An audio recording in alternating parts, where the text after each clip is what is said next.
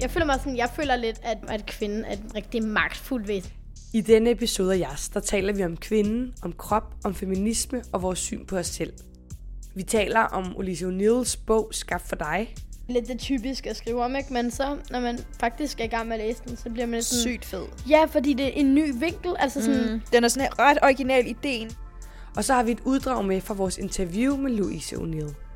You know, the, it's difficult in, in a few different ways. You know, with Only Ever Yours, um, which has obviously just come out here in Denmark, um, I was, I found that very, I actually found that quite useful because it processed a lot of, um, you know, emotions that I had had around my own struggles with um, eating disorders. Derudover så tager vi fat i bogen Jenteloven, skrevet af Ulrike Falk og Sofie Frøså.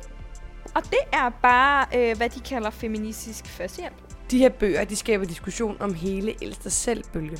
Jeg, jeg er lidt træt af for den her hoved. Du skal bare elske dig selv, og du skal værdsætte din krop, hvor man har det sådan der. Men jeg har da for fanden også lov til at gerne vil ændre den, agtigt sådan der. Men de her bøger, de sætter altså også de her tanker i gang. Man bliver lidt sådan, de har faktisk ret, ikke? Altså man skal jo elske sig selv, og sådan, du skal ikke gå og hakke ned på andre, agtigt. Jeg tager det virkelig meget for givet, at min tankegang det er, jeg er sgu da lige så meget værd som dig, når jeg kigger op over på alle de andre drenge. Velkommen til den her lidt lange, men super spændende episode af Jas.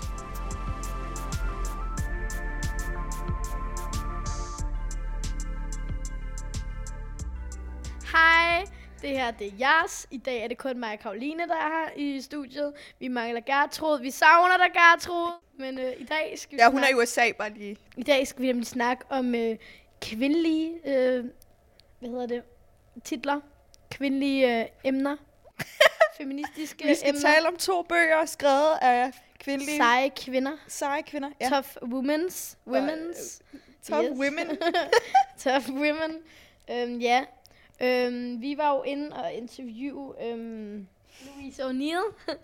øhm, og nu vil vi snakke om hendes bog, Skabt for dig. Ja. Og Karoline, den, hvad jeg synes faktisk, den danske titel...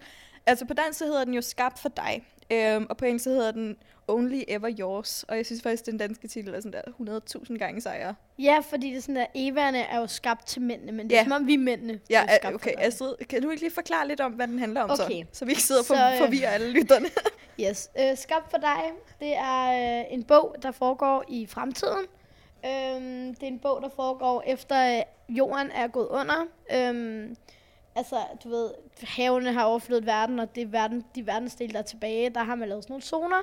Altså en øh, Europazone, en Amerikazone og en Kindian-zone, altså sådan. Kina og ja, Indien. sådan Asian zone ikke? Nu vil jeg læse bagsiden op for jer, og så vil jeg forklare lidt med min egen ord. Okay. Jeg åbner øjnene og ser direkte op i mit spejlbillede i loftet. Min lår er for store, mit hår er for ulet. Jeg hader mig selv, jeg hader mig selv, jeg hader mig selv. Eva er designet, ikke født. Skolen oplærer dem til at være perfekte, smukke, gode og altid villige. Og til ikke at tænke for meget. De bryder ingen mænd om.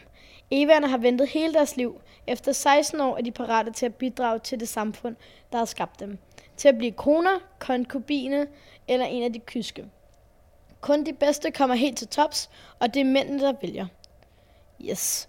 Så øhm, det er tydeligt, at den her bog, den handler om kvinder som et objekt, ikke et subjekt. Kan man godt sige det? Nej, altså sådan, Det er meget tydeligt, ja, at, at kvinder er et objekt, de er ikke en person. Det er ja, sådan, ja, de er altså, lavet de er til mændene. legit skabt for at være sammen med mænd. Altså enten yes, kan de være er en sexlegetøj, konki- konkubine. En konkubine, hvis folk, de mindre ser ikke, forstår den, når de læser bogen, det er altså et sexobjekt for mændene.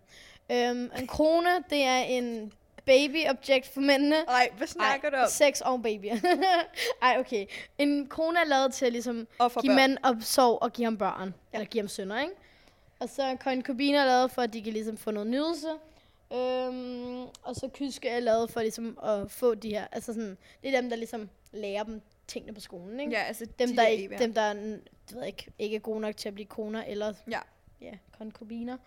Ja, så det er lidt ligesom sådan en dukkefabrik, ikke?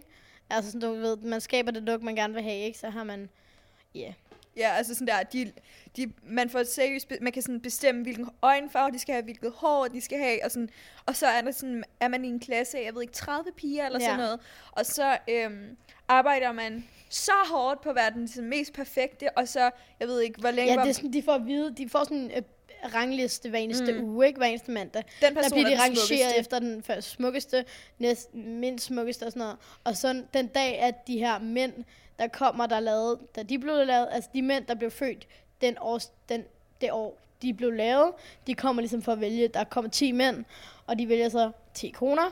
Øhm, og så får de at vide, at de her rangstillinger, de har fået hele deres liv, det betyder ingenting. Mændene vælger, og det er lidt lige meget, om du er den første, du er den smukkeste, eller om du er den grimmeste. Det er ligesom, mændene kan vælge efter deres behov, ikke?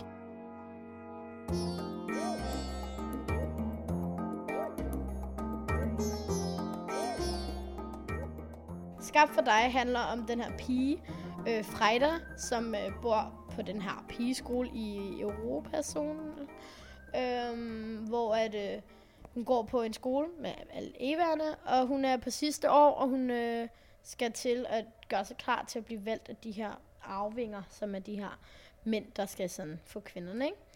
Øhm, og hendes bedste veninde Isabel er øh, begyndt at tage rigtig meget på. Hun spiser for en buffet, der hedder kvapse, kvapsebuffeten, som er sådan en buffet med junk food. Hun går rigtig lidt op i, hvad hun, hvad hun sådan, hvordan hun ser ud, og hun kan kun gå i en slags kjole, fordi der er ikke lavet tøj til hende. Og sådan. Altså hun lever i en verden, hvor at der er ikke tøj til større kvinder, og du kan, altså sådan, du bliver rigtig meget shamed, hvis du tager på, hvis du ser grim ud. Det er sådan der. Man får også at vide, at hun får hate-beskeder, fordi hun har taget på og sådan noget der, ikke? Ja. Altså, Øhm, legit, sådan der, de har en time om ugen, hvor, altså, du ved, sådan en undervisningsteam, hvor de sidder, og så bliver der øh, taget en tilfældig pige ud fra klassen, og så skal hun stille sig ind i øh, som et rum, hvor der bliver sådan zoomet ind på hendes krop, og så skal alle de andre piger sidde og indtale beskeder om, hvordan de, hun kan forbedre sig. Nej, det er mellem to piger. De, sat, de tager to piger op, og så viser de deres ugenlige billeder, og så står de med ryggen til at have høretelefoner på. Ja. og så står folk bare og siger, men dine øjne er rigtig flotte, eller hende der, hun er flottere end dig, så de står sammen Ja. de to piger. og du kunne øh, godt du, bruge du mere. burde overveje at bruge mere fugtighedscreme, eller du er blevet tykkere, end du plejer. Altså sådan nogle ting, altså sådan der, og man Og de står bare og hører på det. Ja. De, altså, imens de snakker, så kan de høre det, og det er anonymt, så folk går bare mok, ikke? Og de, de må ikke græde, fordi det må man ikke som kvinde. Mm. De må ikke vise følelser, de skal bare være følelseskolde, ikke? Så de skal stå, hvis de begynder at græde, at du ved, bliver de smidt i undergrunden. Nå, men hende her Frejda, hun så, altså så kommer de der arvinger, øhm, og de er også rangeret fra 1 til 10. Ja, Og, den bedste øhm, arving til den dårligste, Mm. ikke? Og den første arving, altså sådan den bedste, han har så fået sine øjne på Frejda.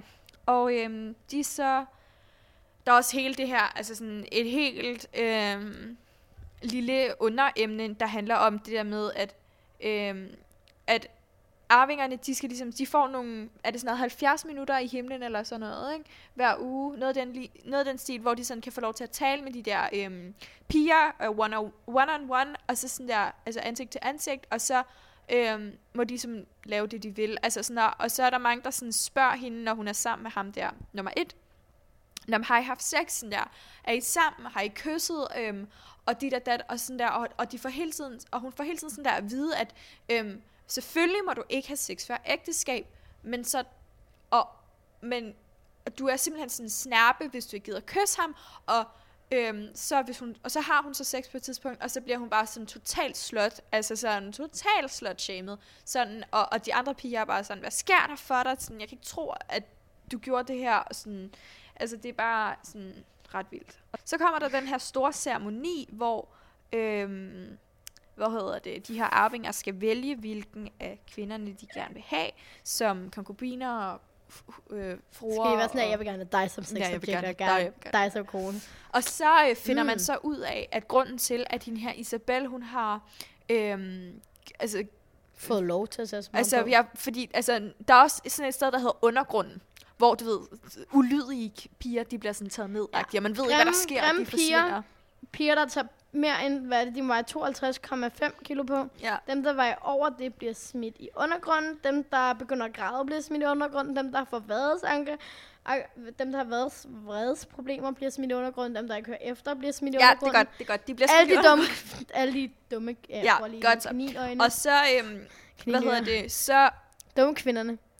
Sker der, du ved, der sker en eller anden sådan misforståelse, sådan mellem øhm, Frejda, hovedpersonen, og øh, Arving nummer et, som jeg ikke kan huske, hvad hedder, men det er også lige meget. Ham der, der er den bedste arving, der har prøvet at score hende. Ja, så øhm, sker der et eller andet med, du ved, øh, han hører, altså hun snakker med en af de onde piger, du ved sådan, øh, og hende den onde får hende til at sige noget ondt om ham der Arving, sådan, ej, jeg vil kun have ham på grund af hans penge, eller sådan noget, ikke? Og så hører han det, og sådan sådan, oh my god, jeg troede ikke, det var sådan. Og så øhm, gider han selvfølgelig ikke at vælge hende, øhm, når der kommer til den der ceremoni, og så bliver hun, fordi hun har, man finder ud af, at hun har haft sex med ham og sådan noget, for at få, prøve at få ham tilbage igen og sådan noget. Så, øhm, Oh hvad hedder God. det, bliver hun, øh, og fordi hun er Isabelles veninde, og Isabelle er åben, altså hun får aldrig skæld ud, selvom hun tager så meget på, så øhm, holder ligesom hånden over hende, og hun behøver ikke at, øhm, at blive smidt i undergrunden og sådan noget. Men, og, og Frejda, hun behøver heller ikke, fordi hun er veninde med Isabelle, og Isabelle har ligesom reddet hende. Isabel, hun er blevet fredet, fordi at den dag, hun blev skabt, de bliver ikke født, de bliver skabt.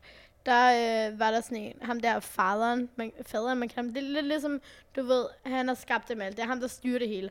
Han har gået ned, så var sådan her, dig skal giftes med, og så valgte han Isabel. Og så øh, mødtes de, og de havde sex. Øhm, og efter de havde sex, var hun sådan, hun følte sig lidt klam, hun følte sig lidt udnyttet, ikke? Så hun valgte sådan der, jeg, jeg gider ikke have, at du skal bruge min krop længere. Så hun valgte ligesom at sige, fuck min krop og tage på, for ligesom at demonstrere mod det her, ikke? Så det er derfor, at de har stadig fredet hende, fordi hun er jo stadig valgt af ham, der er faderen. Ja. Og så øh, ender det så med, at Isabelle, hun dræber sig selv. Øh, man hører ikke noget om det, fordi faktisk er Isabelle ikke sådan der så meget en del af historien. Man hører hende bare lidt på sidelinjen. Og så finder man til sidst ud af, at hun har dræbt sig selv. Hun er alligevel hovedpersonens bedste veninde. Og så... Øh, og fordi hun ligesom ikke er der mere til at holde hånden over hende der Frejda, så bliver hun smidt i undergrunden, og finder jo så ud af, at undergrunden det er sådan et sted, hvor øh, forskere de bruger alle de der øh, fejlede evaer til ligesom at undersøge, hvordan de kan skabe bedre kvinder, ikke? mere lydige kvinder, og så ender det med, at hun også dør. Så Jeg super! Der, okay, hende er taget på, hvad kan vi gøre, for hun ikke tager på? Ja. Hende er, hun begynder at grave, hvordan kan vi gøre, at Eva i fremtiden ikke graver? Ja. Og det var altså sådan der, jeg var simpelthen sådan en oplevelse at læse den. Jeg tænkte sådan, ah fedt nok, ikke? Men sådan, mens jeg hørte øhm, forfatteren, altså vi var jo inde og tale med Louise O'Neill, og sådan, når man hørte hende tale om sådan de her emner, altså som der som bogen omhandler, altså så blev man sådan helt fanget, og man var bare sådan, oh my god, jeg skal bare hjem og læse den med det samme. Her får I lige et lille udsnit af vores øh, interview med Louise. O'Neill til Bogforum 2018. Woohoo!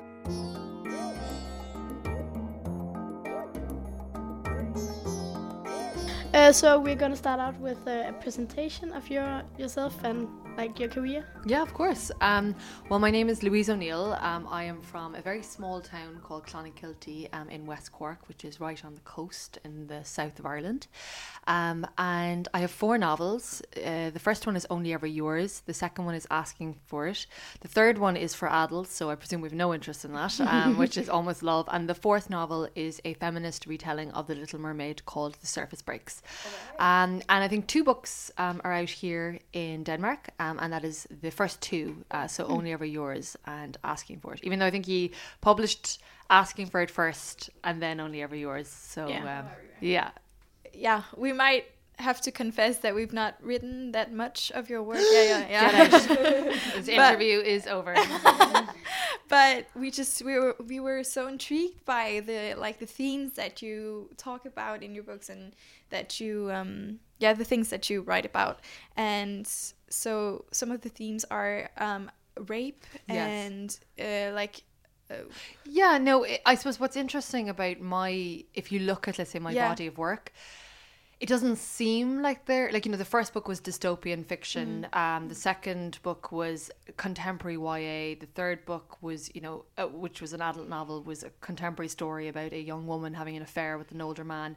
And then the fourth book is a kind of a fantasy, you know, it's a retelling of a an old uh, fairy tale. So I suppose if you look at it, it doesn't look like it's a very coherent body of work. Um, but I suppose really all of the books um, are dealing with themes around feminism, you know, around that affect um, women. So whether that is, you know, body image um, and disordered eating um, and the beauty myth and the pressure that's on women to look beautiful, which is on the first book. You know, the second novel, which is dealing with rape, with asking for it, which is dealing with rape culture and victim blaming um, and sexual consent um, and then and slut shaming. And then the third novel, um, I suppose, is dealing with toxic love and the this idea that women are sold around kind of the perfect relationship, you know, that we graduate from Disney movies uh, to romantic comedies that sells us on this notion that true love's kiss will save us. And I think the sacrifices that women make in relationships because they're led to believe that the most important thing they can achieve is to be a mother um, and to be um, a wife. And then with the fourth novel, um, you know, it's The Little Mermaid. So it's about silencing yourself, you know, like losing your voice, giving up your voice and mutilating your body so that a man will um that you barely know will find you attractive. So clearly like there's there's a theme, there's motifs, there's you know issues that I return to time and time again regardless of the genre um, of the book um, or even the age category. Yeah, yeah, but like, uh, isn't it hard to like write uh, write about these uh, big topics and like hard to Yeah. write about? Like, Yes, it is. It is difficult. Um, And I suppose, you know, the, it's difficult in, in a few different ways. You know, with Only Ever Yours, um, which has obviously just come out here in Denmark, um, I was. I find that very. I actually found that quite useful because it processed a lot of, um, you know, emotions that I had had around my own struggles with um, eating disorders. Um, but I was very mindful while I was writing it of trying to be very careful that it felt authentic and that it felt real, but that it wasn't dangerous and that it wouldn't, you know, be hurtful or that it wouldn't harm people. Um, and obviously, for anyone who has suffered with disordered eating, you know, it's very, it can be quite easy to become triggered. Um, and trying to, I suppose, deal with this issue as in a, a responsible manner. Um, and that was something that I really worried about when I was writing that. Um, and then with asking for it, you know, which is the novel that deals with um, sexual violence. That was difficult just because of the research that I had to undertake, you know, Yeah. um, and I spoke a lot to a lot of survivors. Um, I was, you know, going to the sexual violence center in Cork, um, and uh, reading a lot of memoirs and reading a lot of first person narratives. And you know, while I was writing that, I, I had just dreams, like you know, persistent dreams where I dreamt I was being raped. Um, and I had had ex- I had experienced sexual violence as a teenager, but I had never told my parents about it, and I'd never told my sister about it. So the day before I sat down to write asking for it, I, I kind of said to them, "Look, I need to tell you this," um, and they were really like genuine. My mother was you couldn't stop crying, and I think they were very upset about the fact that I felt like I didn't tell them or I felt like I couldn't tell them and I was really worried that they would look at me differently or that they would think of me differently. Um, so I think that from the very moment that I started to write that book, it was difficult. Yeah, it, it Um, like triggered you like. Yeah, it did. and, yeah, it did. And you know, and I suppose as well again in the same way with Only Ever Yours that I felt a responsibility to be to write about it in a way that wouldn't be harmful. I also felt a huge responsibility with asking for it that I would write that book in a way that wouldn't perpetuate any stereotypes around victims and, and Yeah. sexual violence. Um, and I didn't want to I suppose I didn't want to let down the people that I had spoken to in the research stage of it. Um, so so yeah, so they were, but you know, I'm I, I do find I love writing. Um, I do find it difficult. I do find that it, it. I probably due to the topics that I'm talking about that it can sometimes feel very emotionally draining. But I think that I put all of that onto the page, and hopefully that, you know, makes the book better and makes the Yeah. book more feel more resonant to the people who are reading it and I suppose that's what counts at the end of the day. Mm, yeah. Um, so yeah, you write about some really heavy topics, and uh, I, I guess it's a little bit the same uh, that we just talked about. But maybe you could um, elaborate a bit on why you uh, like your own story, why you uh, write about these topics. Um, I just think it's important to do it.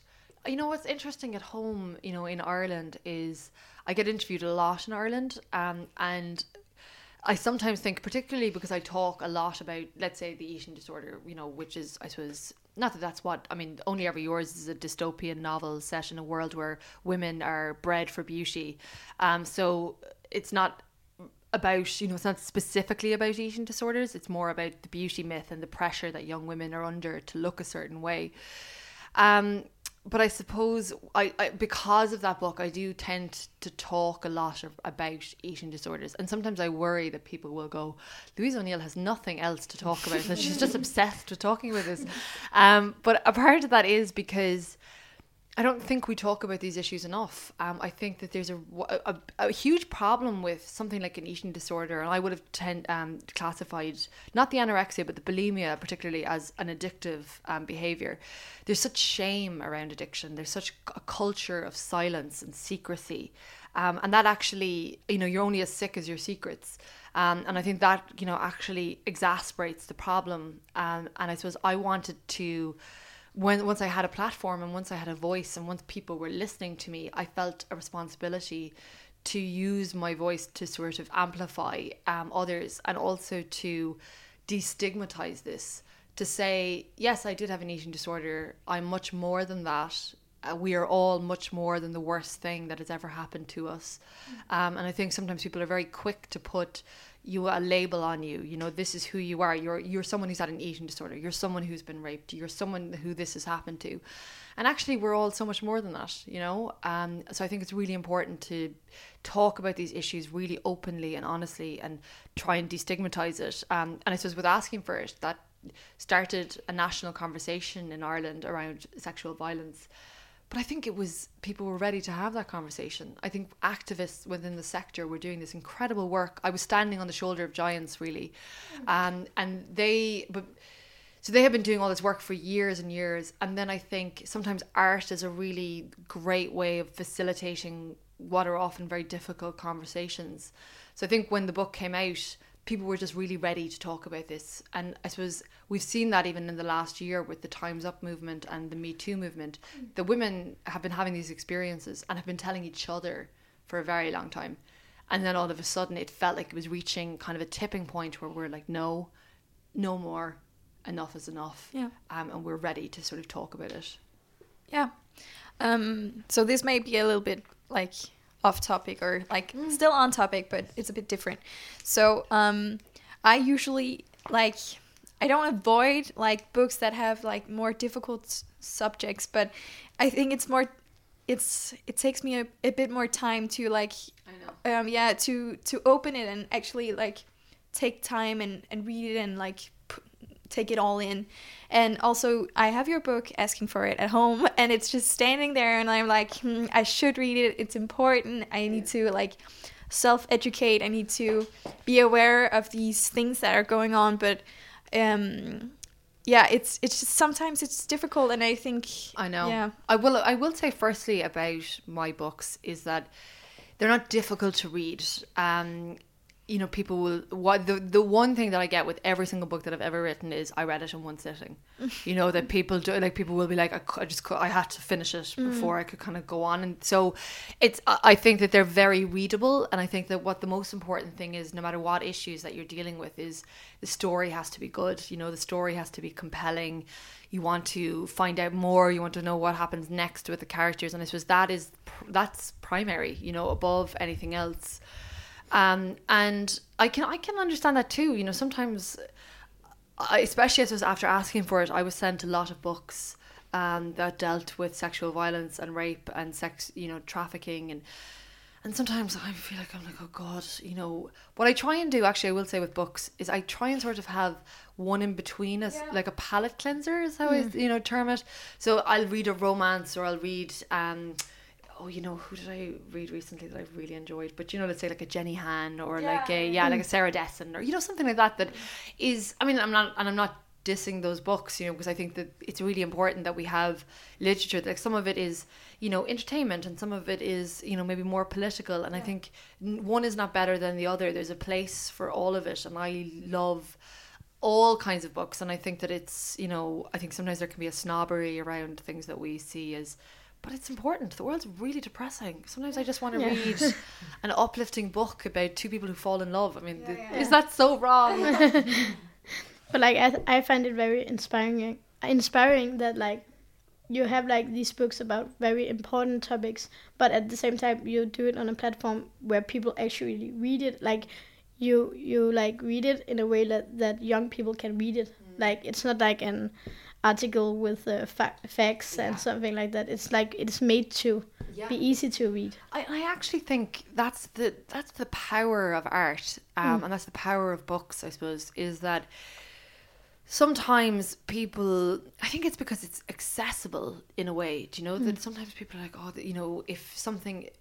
uh, Let's say feminist theory, which is incredibly important, um, and you know, I studied um, English, and we would have done a lot of um, feminist texts and feminist theory um, in, uh, in my first year module, and I found them really it was for me anyway it just felt transformative.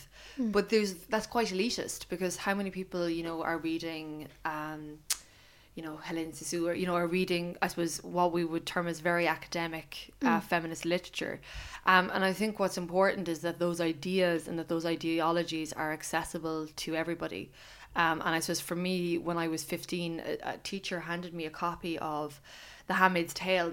Um, and I remember, you know, I read a lot, so I think there's probably only a handful of books that I can remember really feeling as if, wow, you know, this has had such an incredible impact on me. But I remember reading that book and putting it down and looking up and genuinely thinking the way in which I see the world has completely changed just over the process of, from you know the, of reading this novel because I think I finally had a language with which to articulate myself. I was like, oh, this is why I find it really odd that you know that my male friends are treated like heroes if they you know have sex, but the girls are treated like sluts. Or you know, do you know that it Yeah. it really and I think that's what's great about now is that you know uh, social media, sort of the Tumblr generation has. Um, it, it's kind of it's much more of a democracy, you know that those ideas have become even more widespread and even more um, accessible. Like I've had teenagers talk about Judith Butler, and I'm like, my God, it took me months to even get through that book. Whereas they just, you know, have they just are able to kind of understand that, and I think that's really, really important. Um, And I suppose that's what I think is great about books is that if you think, you know, this newspaper article is too academic or too dry, that you can read a novel and assimilate those ideas, but also have a sense of compassion and empathy because you are experiencing this story. Yeah, and you and you, and you're experiencing the story along with the character, which I think is vital. Yeah. Um, we just uh, were at like an event where you talked a bit uh, also about your books and your yeah, your works as an author, and then you said something about having a vision. Oh, uh, yes. And maybe you could tell that story because I just found it so interesting Yes, of course. I, I always feel slightly embarrassed when tell this because it does make me sound like I'm insane. Um, I yeah, so I I'd had anorexia and bulimia as a teenager, um, and I had been hospitalized when I was 21 um, with sort of acute um, anorexia. Uh, and then when I was 25, I moved to New York um, to work for the senior style director um, of Elle magazine there. And while I was working in New York, I had a fairly major relapse um, with my anorexia. Um, and I, it was January, I think it was uh, 2010 um and or 2011 i can never remember but i was in i was traveling to work and the subway had broken down because of this um the snow. Um so i went into a starbucks um in brooklyn just to sort of wait it out. And I was I had gotten a cup of green tea and I was really nursing the green tea and there was this woman um, sitting next to me and she was eating a muffin um, and I remember being so fascinated by her because I thought I wonder what it must be like to be able to eat a muffin because you're hungry or because you feel like it and not have an existential crisis you know about I suppose what that says about your value as a human being. Um, and I was reading this terrible, you know, these you know those awful gossip magazines where they have photos of female celebrities in their bikinis on you know on the beach, um, and f- could read the red circle of shame around, uh, you know, sweat patches or cellulite or you know whatever, um, and all of a sudden. And I, I know again it sounds it sounds a bit mad, but that's the only way I can describe it. It was like this vision like flared in my mind's eye and it was in a school like a school setting. It was like my school setting. I'm not that imaginative. Um, my vision still was like in sacred heart to clonakilty um, and it was a classroom full of girls um, and there was one girl in the at the, at the front of the classroom and she was in a bikini and there was this nun figure like a nun-like woman sort of circling her uh, walking around her with a red marker in her hand and she was drawing circles around this young girl's defective body parts while all the rest of the girls in the class were like banging their fists off the tables and shouting fat, fat, fat, fat. And it was just really vivid. And I, the sentence that came to me was, "They're bred for their beauty." And I grabbed I, mm, uh, this little notebook that I used to carry everywhere with me, uh, sort of in case I'd had the idea for a book. Again, this has never happened since, but anyway, um, it would be so useful if they all came to me in like a dream. Yeah, that would be neat. It would be so great. Um, and so I picked up my notebook and I started writing. I mean, pages of notes because I kept. And I suppose what's actually I must come back to this, but you know I was writing pages and pages of notes of trying to figure out the world and what this would happen, and I looked at it and I put it away. I put that notebook away, and I didn't start. I mean, I came home, um, so it was nearly a year later, I'd say, before I took that notebook back out and um, started writing again. But actually, what is really interesting looking at it now is I was reading a book. It's for adults, um, but it's dystopian. Um, it's called Vox. I'm not sure if that's come out here yet, but it's really brilliant. It's set in America, but like pretty much a present day America, maybe a year in a year or two years time, where women have these kind of like watches on their wrists, like that you can only speak 250 words a day and if you speak over that you get an electrical shock and if you keep speaking like Wow. it'll, it'll kill you um, and it's really about I suppose how women Yeah. are silenced and what was really frightening in that was the setup of it where I was like oh, it feels like America could nearly be two years away from that. Like it didn't feel far-fetched. Yeah. it felt and I suppose what was fascinating was I was like my god when I was writing Only Ever Yours which was 2012 I tied myself in knots trying to come up with how would this happen? And how would this be allowed happen? And women would protest and the government wouldn't do this. And okay well if this happened maybe i was like an environmental crisis where you know or then women aren't able to have babies so they have to set up the schools whereas realistically now i think what's Yeah. really frightening is no they just pass a law they Yeah. would just pass a law that it's important that women are beautiful donald trump would say I want only beautiful women in my perfect America. Mm. It's terrifying to think that I spent so much time trying to figure out how this could happen, and now it just feels like It could. it could just happen because Yeah. they'd want it to happen. Mm. They wouldn't need any other reason than that. Yeah. Sorry to depress you all, Yeah. but anyway.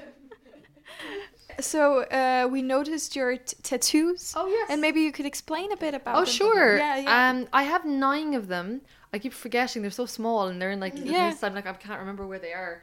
Um, this one was the first tattoo I got, and this was it says "Let Go," um, and I got that in New York, um, because I suppose I had you know I was it was really about letting go I suppose of the eating disorder and letting go of the need to be perfect and letting go of the need to kind of control everything.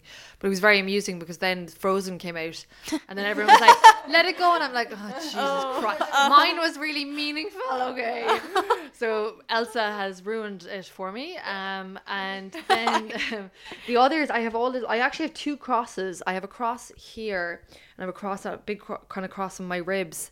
Um, and I suppose what's interesting about those ones is um, because I am, you know, I was raised a Catholic, but I'm not religious at all. Um, but I'm very, I like, I have a real sense of like, spirituality, which is really important to me. Um, but I love Christian like iconography. Um, like I love churches and I love um, like stained glass windows, and Yeah. It's just very odd because I'm I've completely rejected like religion and completely have completely rejected um, Catholicism because of their history of you know it's just the amount i suppose particularly growing up in ireland obviously as a woman the damage that has been done in the church's name. Yeah. you know to women and also to you know many children who were abused both physically and sexually. So it just became impossible. Like i was a very i was really into i was such a religious child which is quite common. I, when i was around eight or nine i had a thought where i was like maybe i would become a nun which is quite common with a lot of irish uh, children. Um but I, by the time I was a teenager, I think, and a lot of the scandals around the sexual abuse were emerging, it just became impossible for me to Yeah. term myself as a Catholic. Um, and I have another, I have, which I can't show you now, but this, um, the symbol in Only Ever Yours, um, in the world that I've created, women sort of have three choices. Yeah. They can become um, uh, it's like a trifecta. So they can become either chastities, which are the nun-like figures that run the schools. They can become uh, the concubines, which are the sort of the women in charge of the sexual needs of the men, um, or they can become uh, companions, which are the wives. So it's like three triangles. Um, so I have that on the back of my um, right elbow. Um, and then I have loads of other little ones that Yeah. don't really have any meaning. I just think they're cool. Yeah. Uh, so it's a bit shallow. So, but I, I, those ones do have meaning. So I'll talk about those. Yeah. Um. Thank you so much for doing the interview. No, thank you. I'm having such a great time in Copenhagen. It's a really gorgeous city. Yeah. Um, I arrived on Thursday. Um, my boyfriend came over with me, so we've sort of made it a little trip. We've been Yeah. doing loads of. We went down to the statue of the Little Mermaid, yeah. and I had to pose very casually with my book, pretending, "Oh, It's smaller than you imagined. Yes, isn't and there it? was Yeah, so yeah. many tourists. It was Yeah, yeah, yeah, hilarious. I was like, "Get out of the way!" But you haven't had the um, yeah you you haven't experienced so some nice weather. It's I, been- I'm from Ireland. Like, Oh, this yeah, is yeah, yeah. too. Like, It's- I, I feel very at home. Actually, yeah, yeah, yeah, Yeah. Nice. There you go. yes, rainy and windy. I feel very at home. Okay, thank you so much. No, Yeah. thank you.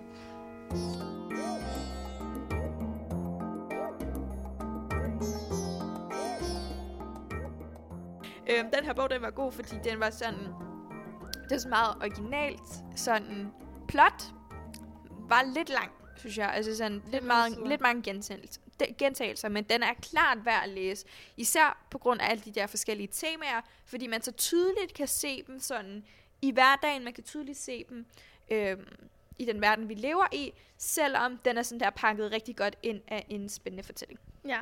Altså, jeg var sådan der, nu har jeg generelt sådan med, øhm, ikke for jeg er ikke, jeg er ikke imod feminisme, men jeg har sådan generelt, når der kommer sådan en bog, der handler om stærke kvinder, og kvinder, vi så sammen, så bliver jeg lidt sådan, øh, der er så meget af det. Altså sådan, vi er den generation, hvor det har været rigtig meget på, og sådan, ikke, jeg er ikke imod det, du ved, det, det skal der være, altså det skal jo være lige øh, samfund, vi alle sammen lever i. Men man, man bliver lidt sådan der, vi har læst om det, vi har hørt om det, vi har set på det, nu er det altså nok sådan, kan I, kan, Ja. kan, kan ikke mere noget nyt? Ja, Ja, for bare ligesom, det da samme vi, vide, ikke? ligesom da vi talte, altså vores første afsnit, hvor vi talte om, hvad er young adult genren? Altså. Ja. altså der er virkelig meget om feminisme, der er virkelig meget om homoseksualitet, eller sådan seksualitet generelt. Altså Ja. alle de her emner, som før var sådan tabu, de er så blevet taget op, og nu er vi sådan lidt ligesom, altså sådan der, Det er udkørt. Vi har, vi har, altså sådan, nej, selvfølgelig, folk skal, det er jo stadig noget, der er vigtigt, fordi det kan godt være, at vi lever i Danmark, hvor det er et luksussted, at vi har de her rettigheder, så man skal stadig snakke om det, så det kan udbrede sig til hele verden. Men man har det sådan, det er lidt det samme, man siger, at kvinder øh, var koner, og sådan, altså, ah, det er lidt, man bliver lidt træt af det, men Mhm. da jeg så var sådan, at vi, vi har hørt om den her bog, vi var sådan, øh, altså sådan, det er lidt det typiske at skrive om, ikke? Men så, når man faktisk er i gang med at læse den, så bliver man lidt sådan... sygt fed. Ja, fordi det er en ny vinkel. Altså sådan, Mm. Den er sådan her ret original ideen. Altså ja, sådan fordi det er sådan, man, man hører om, man, altså det hun skriver om, har man jo hørt om før, men hun putter lidt en anden historie på, og man bliver lidt sådan, fordi at man, jeg havde jo regnet med, at hovedpersonen var sådan en der, der sådan, jeg vil ikke være brugt af mændene, jeg vil bare, jeg går imod det her, mm. men hovedpersonen, hun er faktisk en, der sådan, jeg er grim, jeg er grim, jeg vil bare have den bedste mand, yeah. sådan der. Det er en, der faktisk går op i det her, hvor jeg havde regnet med, at det var sådan en, der er en person, der hedder Isabelle i den her historie, som, øhm, hun ender med at være sådan der, jeg gider ikke blive brugt af mænd. Hun endte med, at hun havde sex med en mand, og hun var sådan der, jeg gider ikke have, at, at jeg lavede til at sex med ham her, og jeg vil, nu gider jeg ikke mere, så hun ender med at spise rigtig meget, ikke? Mm. Og sådan tage på, for ligesom ikke være perfekt-agtig. Ja. Øhm, og der har jeg det sådan der, det man, man havde regnet med, at det var sådan en person, man ville sætte i hovedpersonen. Fordi det er hende, der har holdninger, men det er lidt den person, der ingen holdninger har, man putter i hovedrollen. Det kan jeg Ja. godt lide. Altså, det er virkelig nice, at man sidder virkelig, og man er bare sådan der til hovedperson. Hvorfor er det, du går op i de her ting? Altså, mm. hvorfor er det, at du går op i, om, om du altså sådan der, ser fuldstændig perfekt ud. Altså, hun bruger timer om morgenen på sådan at sætte sit hår, eller og vælge det tøj, hun gerne vil have på, og sådan, øhm, og, og de der piger, de ligesom sådan skændes om, hvor meget tid de kan bruge på at dyrke motion, og hvor lidt de kan spise. Sådan, oh my god, se, jeg spiste ingenting i dag. Er du ikke glad? Ja. Altså, sådan, altså, det er virkelig... Ja, sådan der, hvis de får chokolade, hvem kan tage det mindste stykke, ikke? Ja. Hvor sådan, i, i vores miljø er det mere sådan en, Giv mig! du fik mere end mig, jeg vil have mere.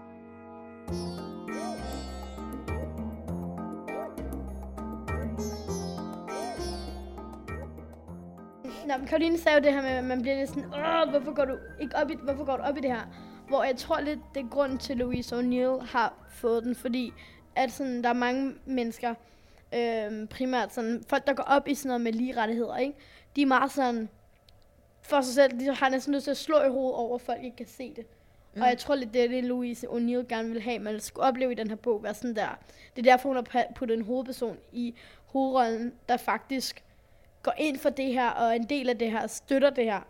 At det er derfor, hun, man skal opleve det her med, at man har lyst til at rive hovedet ud af, nej, håret ud af hovedet, ikke? Øh, for ligesom at få en til at tænke anderledes. Og jeg tror ligesom, det er fordi, at når Ja, du selv bliver irriteret over det, så får du lyst til at lade være med at gøre det. I virkeligheden sådan, Ja. altså, ja. Ja, jeg synes også en anden ting, altså det er, altså sådan, man, godt nok er det sådan meget interessant sådan fortælling, men det er også sådan, man lægger også rigtig meget vægt på det sådan psykologiske, det der foregår mellem sådan de piger, der går i den der klasse.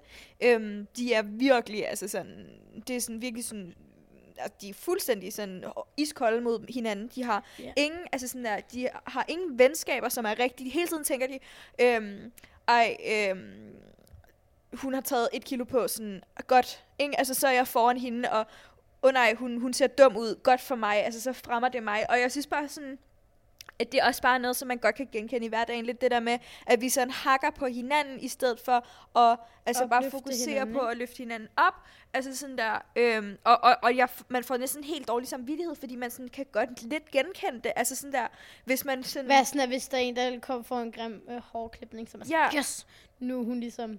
Ja, altså- ikke, ikke nødvendigvis, men... Ikke men, sådan yes, Ja, men, men man bliver lidt tænker sådan, det sådan lidt. Man tænker lidt sådan, og okay, så sådan der, i det, så fremmer er mit det udseende, en, ja, det fremmer mit udseende, at hun ikke ser lige så godt ud. Altså sådan, og det, og det, er, sådan, og det er virkelig sådan en eye-opener, når man sidder sådan og læser det. Øhm, ja. Altså sådan, at, at, at når man bliver gør, gjort op, altså det er en eye-opener på den måde, at når man bliver gjort opmærksom på, at, at det er sådan, at man sidder og ligesom basher hinanden, at, at man så sådan er mere opmærksom på det i hverdagen, og sådan måske i virkeligheden prøver at vende sig selv til at tænke anderledes. Altså at man ikke skal være sådan virkelig lede mod hinanden. Eller jeg ved ikke, du ved sådan, at når, at når, når man er opmærksom på et problem, så altså, er man også tættere på at løse problemet. Det er sådan lidt, jeg tænker. Ja.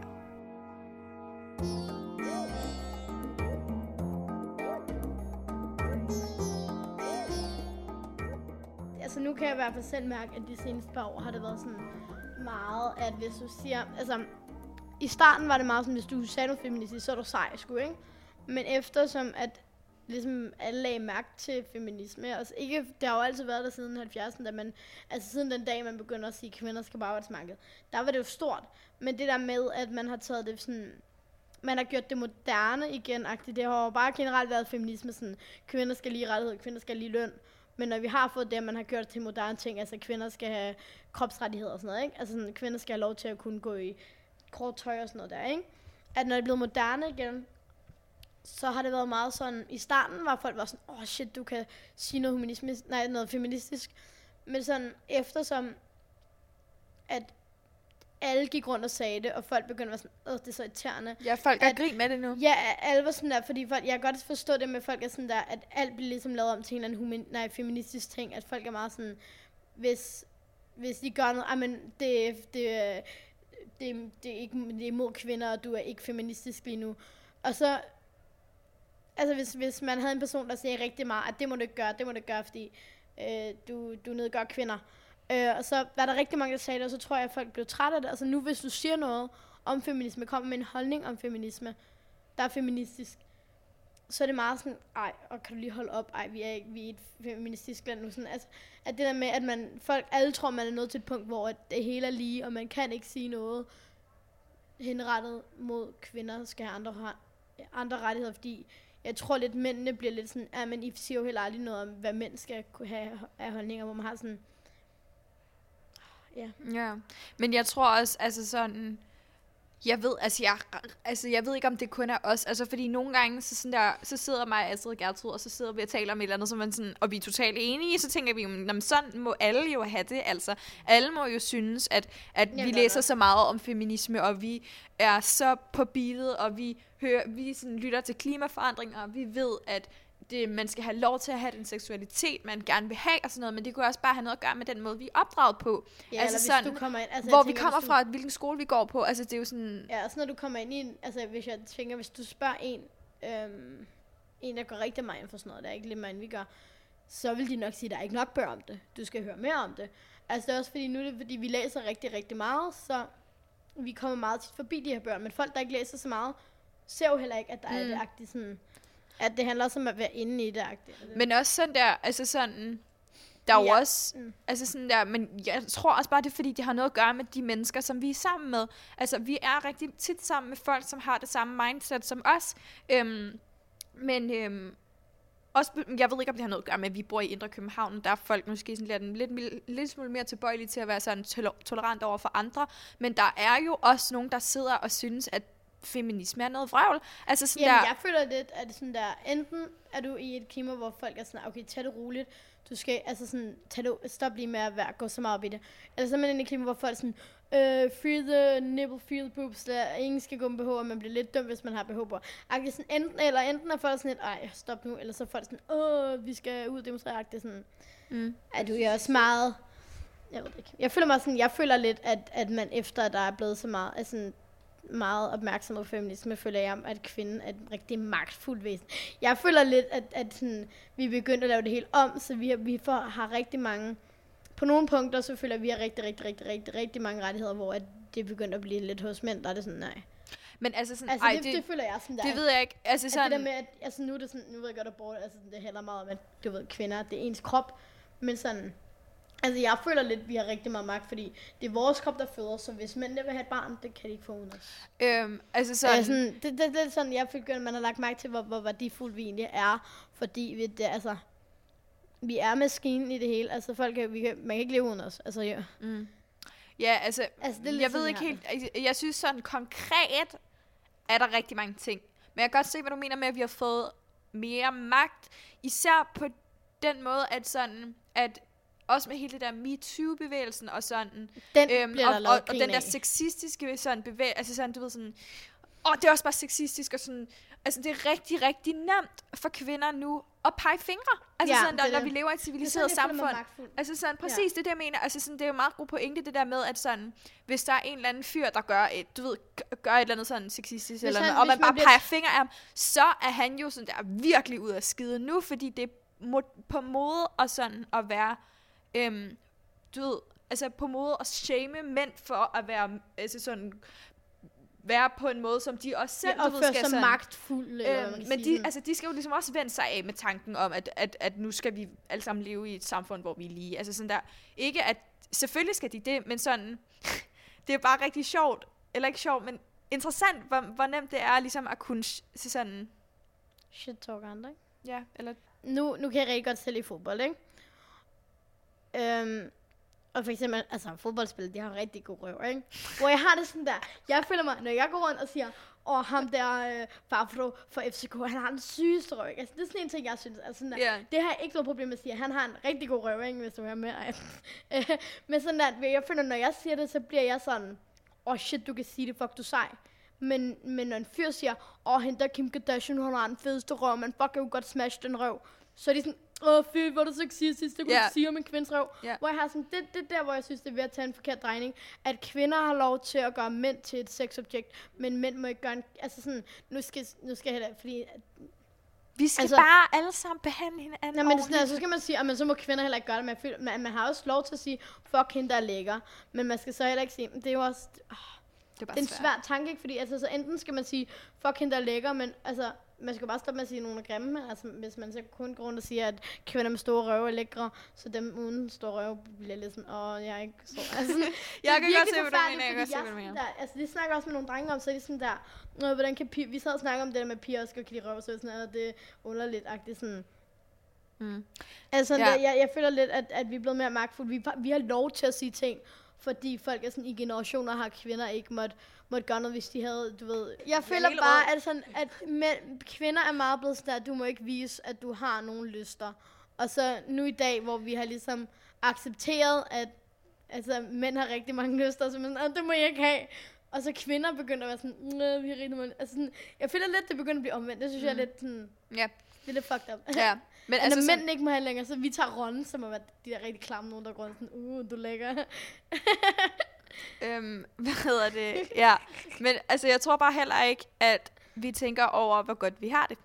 Altså sådan, jeg tager det virkelig meget for givet, at min tankegang, det er, jeg er sgu da lige så meget værd som dig, når jeg kigger op over på alle de andre drenge. Altså sådan der, det er virkelig ikke noget, som jeg tænker specielt meget over, men jeg tror også bare, det fordi det er den generation, vi er i, og vi bor så godt, altså vi bor i Danmark, altså øh, ja, Danmark er det bedste land i verden. Altså, de er, det, de har ikke engang... Gratis skole, gratis læge, gratis alt. Uh, uh. Ja, og vi er bare, altså seriøst. SU, du, du Ej, bor okay. på gaden, du kan få penge. Altså, okay, Ja, ja, det, ja det, uh, basically, luksus. så synes jeg bare, at det er hyggeligt, at jeg kan gå på gaden, uden at være sådan der bange for, at, at, at, mine, altså, at jeg ikke har de rettigheder, som jeg er vant til, eller at jeg bliver trådt på, fordi jeg ikke er en mand, eller fordi jeg har en anden seksualitet, eller fordi jeg er...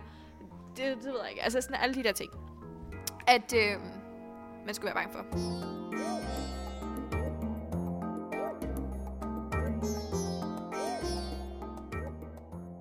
Øhm, nu vil vi øh, gå videre til øh, at snakke om den her bog, Jenteloven.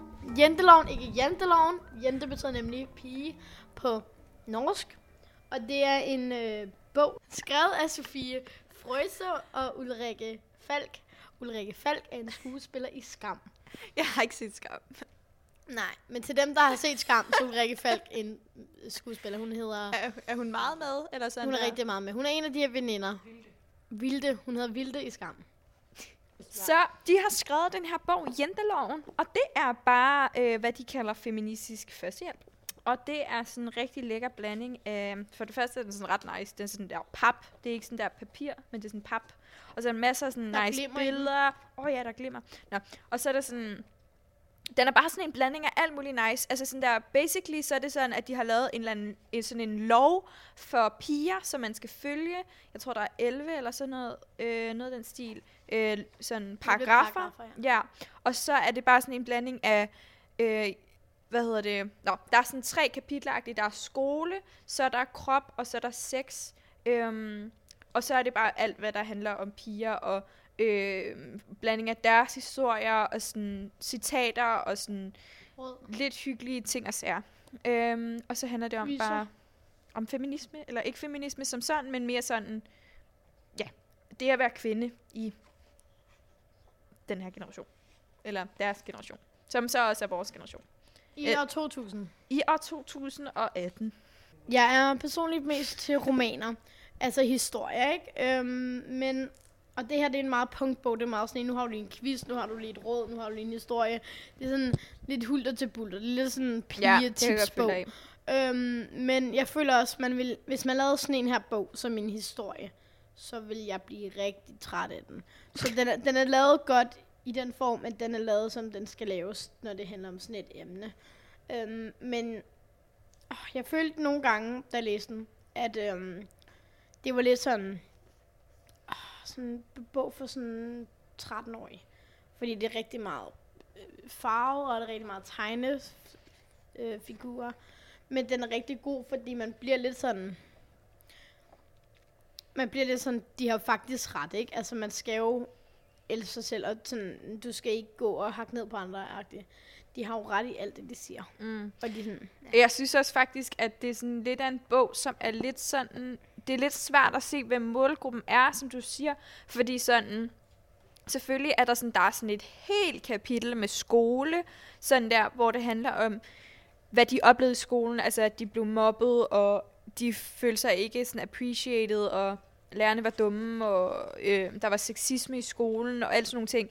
Øh, men så er der også sådan et helt kapitel om sex, og der kunne jeg bare simpelthen ikke følge med, altså fordi der var jeg bare ikke, altså de taler virkelig som nogen, som er i, du ved, 20'erne, altså sådan, øhm, så var de de er lige til. så havde de lige one night stand, og de var lige på bar, øh, altså, Også det der med, de har sprunget lidt over det der med første gang, de er meget inde i det der, når du har et aktivt sexliv. -agtigt. ja, så det kan jeg ikke helt følge med i.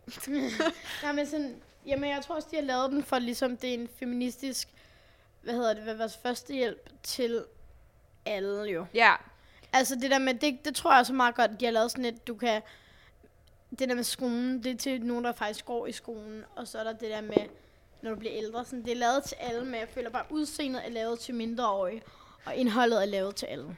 ja, men også bare sådan der, Der burde måske stå på forsiden en guide til alle, øh, om du er Ja. 9 år, eller om du er 37. Ja. Altså sådan der, det burde de måske interessere med, altså. Det er ret sådan grineren. Altså, de er virkelig... Altså, det er sjovt skrevet. Altså, sådan der, ja, der var flere gange, hvor jeg sådan der grinede sådan der... Ha, ha, ha, ha, ha. Nej, så griner jeg ikke.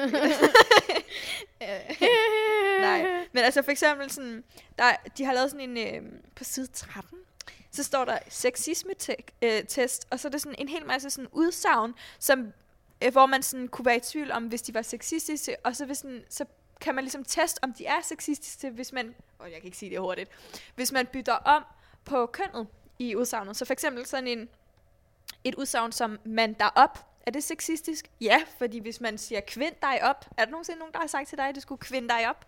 Nej, det synes jeg var fucking sjovt. Eller, eller noget. Du kan blive kvindet ned. ja, altså sådan der, hvis du, du er rigtig feminin, så kan det være sådan, "Øh, kan du lige være lidt mindre? Også bare sådan noget så, vil man sige mandopping, ja. Også bare sådan noget drama king. Øhm, du, øhm, hvad hedder det? Du løber som en dreng. Altså, øhm, det er jo, drengen skal altid over, overreagere. Altså sådan, sådan nogle ting, sådan, hvor man tænker, gud ja, altså det lyder sådan lidt sjovt, fordi jeg har lidt aldrig hørt det sådan. sige en drama Ja. queen. Det er også sexistisk. Nej, en drama king, det er jo bare sådan, så vil man regne med det, hvis man er sådan rigtig aggressiv.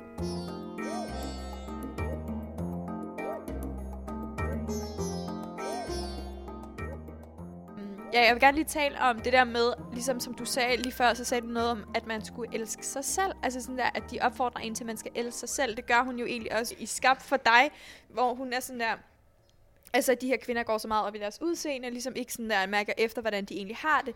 Måske du kunne uddybe lidt mere, altså sådan, Ja, men der, det synes jeg, at hun siger det her med, at det skal være en bog, der handler om, at man skal lære at elske sig selv, men jeg føler lidt, det gør det modsatte. Fordi et, det der med...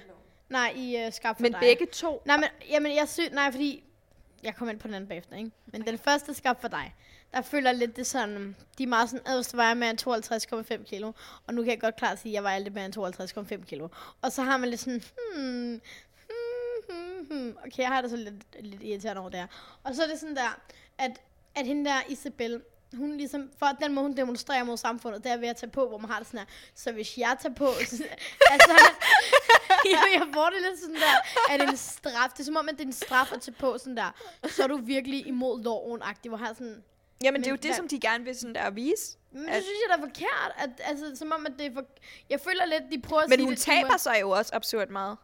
Altså, de skal jo også tvinge hende til at spise på et tidspunkt. og Hun taber sig så meget, at hun sådan der... Altså, Isabel, hun sådan der... Hun tager først... Så, altså, starter det med, at hun tager virkelig, virkelig meget på. Og så bliver de nødt til sådan at sende hende væk på sådan en træningslejr eller sådan noget, ikke? Og så pumper de hende ud og sætter sådan en ring på hendes mave, så hun så ikke kan spise særlig meget, ikke? Og så... Øhm, altså ind i mavesækken. Og så øh, som protest mod det, så spiser hun ikke noget. Altså sådan der, og så bliver hun sådan der virkelig tynd. Altså sådan absurd. Man tror, de, altså, så tror, om hun skal dø ikke? Og så skal de tvinge hende til at spise. Altså sådan, så det er jo ikke sådan, at hun... At det er en, Nej, men jeg føler lidt, det er sådan, at hun pro- protesterer. Hun protesterer ved at tage på sådan... Det synes jeg bare er forkert at komme med det udtryk af, at hvis hun tager på, så er hun... Øh, ved det. Jeg, jeg, er jeg- bare, jeg er bare lidt træt af det der med, at du skal elske dig selv. Og der er der, fordi... Det, det gør ikke en skid. Altså sådan der, jeg ved det ikke. Jeg, jeg er lidt træt af for den der hoved, du skal bare elske dig selv, og du skal værdsætte din krop, hvor man har det sådan der. Men jeg har da for fanden også lov til at gerne vil ændre den, agtigt sådan der. Og hvis man siger, ej, jeg vil gerne lige tabe mig 5 kilo, så er folk sådan, øh, kan du ikke bare elske dig selv, hvor man har det sådan, jo, jeg, jeg, jeg elsker mig selv, men det bet- har jeg så ikke lov til at vil ændre den, agtigt sådan. Ja, jeg kan Og så når folk sådan, jeg har kun den krop, jeg har, det er også irriterende. Åh, jeg Ej. hader alle de udtryk om ens krop, kan folk ikke bare blande sig fucking udenom være ligeglad med.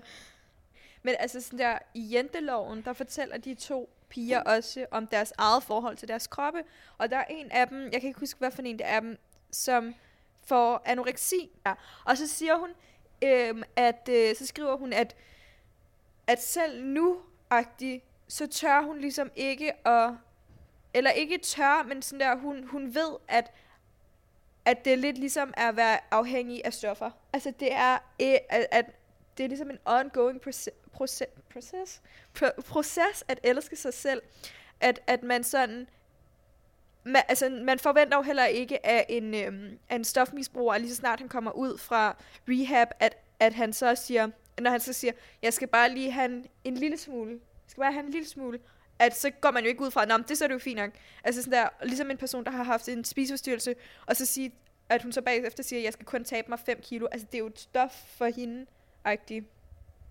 Giver det overhovedet mening, det jeg siger? Jamen, Louise O'Neill, hun sagde jo, at hun sagde jo, hun havde haft bulimi. Og hun sagde, at det var lidt ligesom sådan en, et stof for hende, at det der med at brække sig efter, det var sådan der, at det har hun brug for, ligesom mm. at man har brug for heroin. Hun har brug for at gøre det. Så hun fik det godt af det. Vi ses, venner! Tak for i dag. Det var rigtig hyggeligt. Vi savner okay. Gertrud. Hvis du kan få nok af os, så har vi en Instagram, som hedder jas underscore young adults.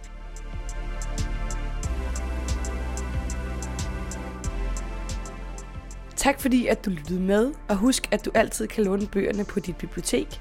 Jeg hedder Emilie Berndt Hag, og jeg har produceret den her podcast for Københavns Biblioteker, sammen med Karoline Lav og Astrid Sims, og selvfølgelig også med Gertrud Bukhave, som er i USA i øjeblikket. Vi lyttes ved.